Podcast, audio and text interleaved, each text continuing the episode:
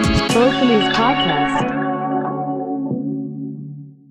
オリンピックやるんですよね、きっ と。ね、なんかやるらしいですね。 もうやるんですよね。そう僕、チケット持ってるんですよ。あの、再抽選で。あ、持ってた、当たそっれが白紙になる可能性があるって昨日知って。た。当たったのは、まあ、そもそもすごいけど。そう。サッカー準決勝当たってるんですよ。それは悲しいですね。そう、スタジアム範囲の6万人だから、それを1万人減らすってなったら、ああ、だめだ結。構な確率で外れるっ外れる。 確かに。ていう今日ちょっと一日ブルーああ、なるほど。あでも、今のところ当選してる人の中で、さらに抽選とか。な。あ、そう。ああ、じゃあ、だから6ゼ分の1ゼロからではないと。あ、そうそうそう。なるほど。それはちょっと祈るしかない。祈るしかない。来あと1週間祈るしかない。ですね。ということで、まあ、外国の観光客をそオリンピックでガンガン呼ぶってことは多分ないんでしょうけど、はいはい。まあもともとね、インバウンドで盛り上がってた日本ということで、うん。コロナが復活したら外国のお客様は山ほどやっぱりやってくるよねと。来ますね。はい。そういう時に、海外の人を一緒に連れて喜ばれるお店とははいっていうことで、はい。紹介していければと。 そうですね。はいまあ大体みんなゴンパチで始まってゴンパチで終わると思 うんですけど。まあゴンパチ以外で、ドンパチ以外、あと、超名店以外ね。そうだね。はい。キューベとか連れてったらいいけそうど、そうそうそういうお寿司屋さんの名店のそれはもう鉄板なんですけどそれ以外の、はいあ、ここか、ここもあったか、みたういなんそうです感ねじでちょっと、はい紹介してみます。はいで、えっ、と、まあ一つ、はいちょっとここはあの一つのグループとして紹介させてください。いはいまあ、いわゆるザ横丁系です。あーまあ鉄板ですよね横丁はやっぱその雰囲気が結構こういった雰囲気が外国人受けているらしく、うんうんうんなんかガイドブックにも載ってるらしいですそ。恵比寿横丁とか渋谷横丁とか。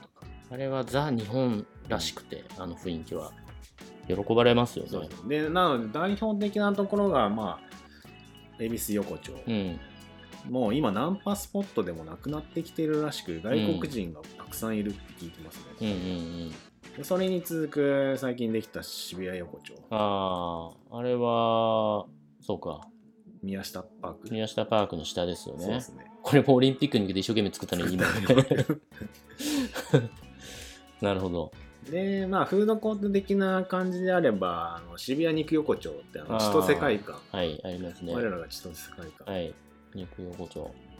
とあとまあちょっと下町感あるんだったら浅草のホッピー通りっていうのあがああ、ホッピー通りめちゃくちゃいいですよねりまし。たここも外国人やっぱここもガイドブックに載ってるらしいので、まあみんな行くみたいうんうん。なでちょっとディープなところ行きたいのであれば、うん。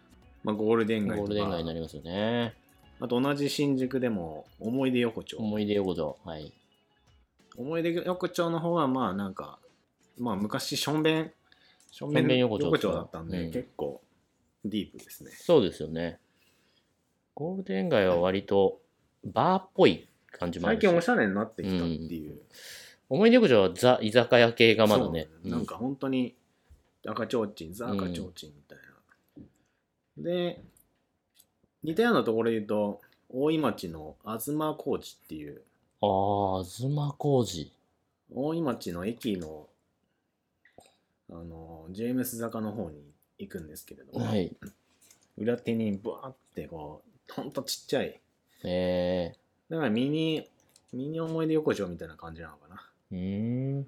ほんと狭いところを取ってくんでなるほど。けど美味しいお店がすごいたくさんあるんですようーん。東小路。だから外国人ここまで来ないんですけど、うん、だこかれらこそはな面か白いかもなかね知られてないがう、も、なんるほどあとおしゃれなところで言うと中野レンガ坂ああ長野駅の、はいあの南の方はあなんはかあサンプラザの逆かなサンプラザ方面も結構この間てか先週行ったんですけれどもうんかなりお店集中していてうんで個人店が多いので、うんまあ元気にお酒も提供しましたけどうんなるほどここの南の方もレンガ坂っておしゃれなうんうん、う感じになっん、ているので、いいですいいねですよあとあの六本木テラスっていう昔、ロアビルの地下にあったうん何店舗かあったお店が今ちょっと別でやってるんですけれども、うん珍しいまあ六本木結構外国人多いんでまあなんかなのるほど。タイミングでここも知っとくといいかもねまあただ六本木に来るお客さんはこういったところでもうちょっとおしゃれな割烹とかの方がいいかもしれうなんいうですね、んうん。なるほどね。あとちょっと違った感じで言うと新宿にはい。さなぎっていうのがさなぎ。あるんですけどもさなぎ。だこれは何でしょう肉横丁とかに近いのかなうーん。肉横丁とゴールデン街合わせたような感じなのかなへえ。あ、これか。結構ホップなディープホップっていう感じポップさかなぎ新宿。知らんかったな、これは。結構なんかエスニックなのもあればあ和なのもあればあそこかみたいなああ、あの、あそこっすね。なるほど。これもあ結構確かに最こ近こは最近、最近できたそう高架下のところの、あそうそうになんかここ数23う年、ん。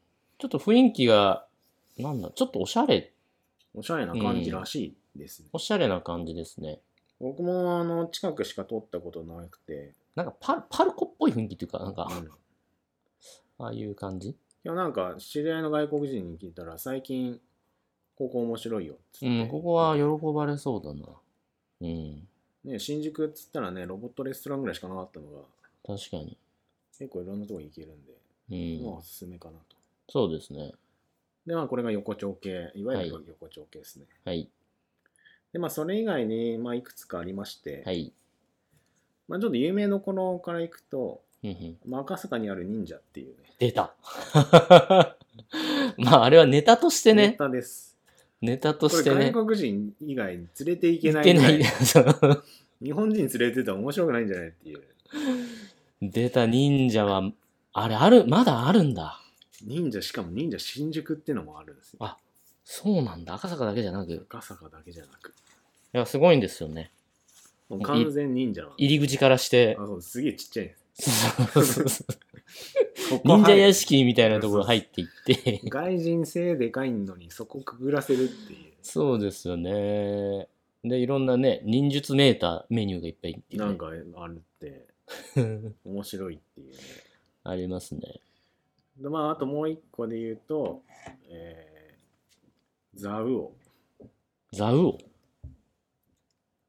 これあのー僕は大学生の時によく行ってたんですけども、まあ安安居酒屋ですねうんうん。最近あんま聞かなくなったけどできた時はちょっと斬新だなっていう魚釣りができるおあ店ー、ありましたね。釣りできるやつだ。あそうですあの子供に竿を握らせると、はいはい。 タイとかカレイとかなんか高いやつ釣ってくるっていう確かに、これは、まあ、楽しいですよね。うんでななのでちょっと生魚結構外国人でも欧米人は結構その生魚が触るのもちょっとダメな人が多いうんのうで、んちょっと人を選ぶんですけれどうん。うも、ん。確かに。やっぱそういうのが好きな、別に全然いけるっていう人にとっては、なかなかないですからね。うん。そうですよね。だから僕も一回台湾行った時に、うなんかん。エビうん。釣ったんですけど、うんうん。あの店の中に生けすがあって、へえやっぱこういうの面白いなと思って、ー、なるほど。その逆、日本でもできるっていうのが面白いなっていうところかなと。で、あとは、えっ、と、もう普通のお店になっていくんですけれども、はい。もうここも有名なんですけど、田舎屋っていう、あうの、ん六本木にある田舎屋。田舎屋西店。ちょっと僕は西店しか知らないんですけうど、んうんうん。東もあるらしく。うん、ここはあのトランプ大統領が来たっていう、ああ、そこか。あの、安倍さん時代かそうですよね。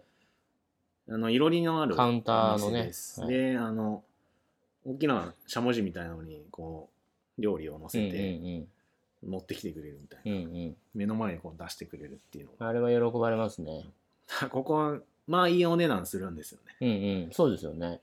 一人1万5千円ぐらいするうんじゃないですか、ん。っていうなので完全接待かける外国人向けっていう、うんそういう意味ですねです、はい。で同じくその近くにあのこれも外国人向けなんですけど豆腐ロ豆腐ロかなっうん。てっていうお店がありまして、はい。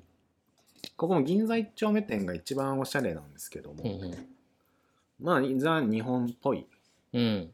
ところで、 まあ、宴会も、我々ちょっと宴会用でしか使ってないんですけど、うんうん結構外国人好きそうな感じですね、うん。豆腐ロ豆腐をそ。で、うあと2軒は、ちょっと僕が個人的によく行っていた、はい。ここれ別に外国人向けではないんですけれども、外国の人が行くと喜ぶうんお店が、まず1軒目、渋谷にあるうん。うん。開花屋っていうところなんです海外、はい。あそこはいいですよね。ね、やっぱ海鮮が結構美味しいし、ワインとかもう種ん。そう類なんが多でくすてよ美味しいね。で昔はそんな外人向け外国人向けじゃなかったんですけどうん。なんかお店の人に聞いたらガイドブックに載ったせいでうん。外国人が急に増えたっていうう、んでなんかそれでもうあの海外時代もううん。うん。ダブルメニューみたいなあのえ英語表記にして確かに。あそこそんな、単メニューそうだったよな。はい。でここはもうもともと味がすごい美味し美味くしいて安いので安い。いわゆるその友人連れて行く、うん気軽に連れて行けるっていうところではいいのかなと。そうですね。あともう一点、ちょっとここは値段張るんで、僕は接待とかうんし。か使ってないんですけど、またぎっていうはい。ジビエ専門店があるんですけど、あここもいろりみたいな感じで、ー、またぎ、ありますね。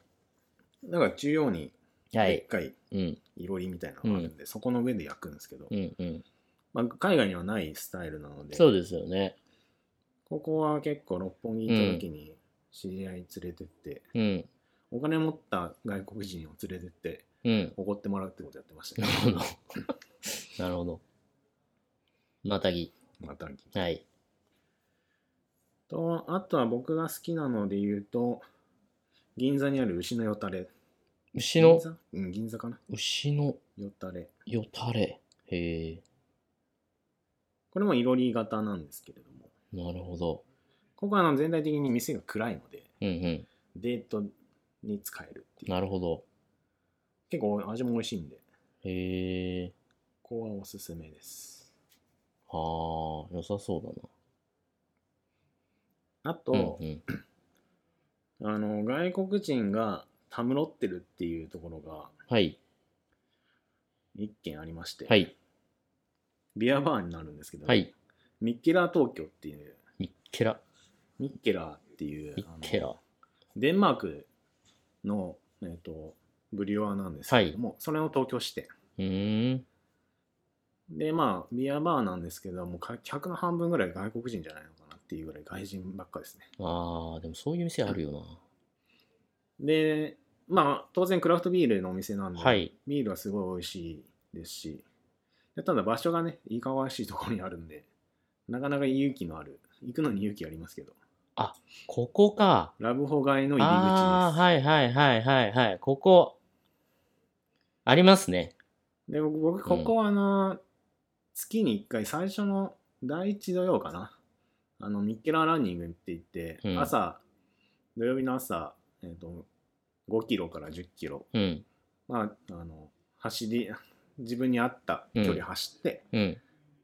ですそれが終わったらうん。一杯タダで飲めるっていうへえ、そういうなんかイベントイ。ベントがやっていてそこで僕知ったんですけどへえ。まあそこで膝痛めて 歩くっていうねちょっと痛い思い出があるんですけど、ねまあも、そうっすね。ラブホのど真ん中だな、これ。う入り口そうですよねちょっと入っていく、あの、神社のところだ。あそうそう神社の近く。だからもう角ここ結構イベントここもイベントをよくやっていてはい。イベントの時はここの一角が外国人でうーん。溢れ返るっていう、なるほど。そんな感じのところですね、っていうところですかねあとはもうあの僕が個人的に外国人に連れてったことがあるのはあの東京ラーメンストリートうんうん。まあ、絶対喜びますよね。ラーメン好きなうん。外国人って意外と多くて、ラーメンはねやっ、ぱラーメンが日本が一番うまいので、一番、まあ、とりあえず食べたがりますよね。そうなんですよ。日だ本からに来結たらね構そこで、まあ横浜うはん。遠いので、うん横浜のあの博物館、うんラーメン博物館、なのでラーメンストリート行くってういう、ん。あともうちょっと上級になると、うあん。の屋形船に乗せるっていうああー、はい。これは、まあ、コロナでちょっと今できないかもしれないですけど、これも鉄板っすね。屋形でもね屋。形船は結構鉄板ですそうねですよね。大体天ぷらなのかな出てくるの。大体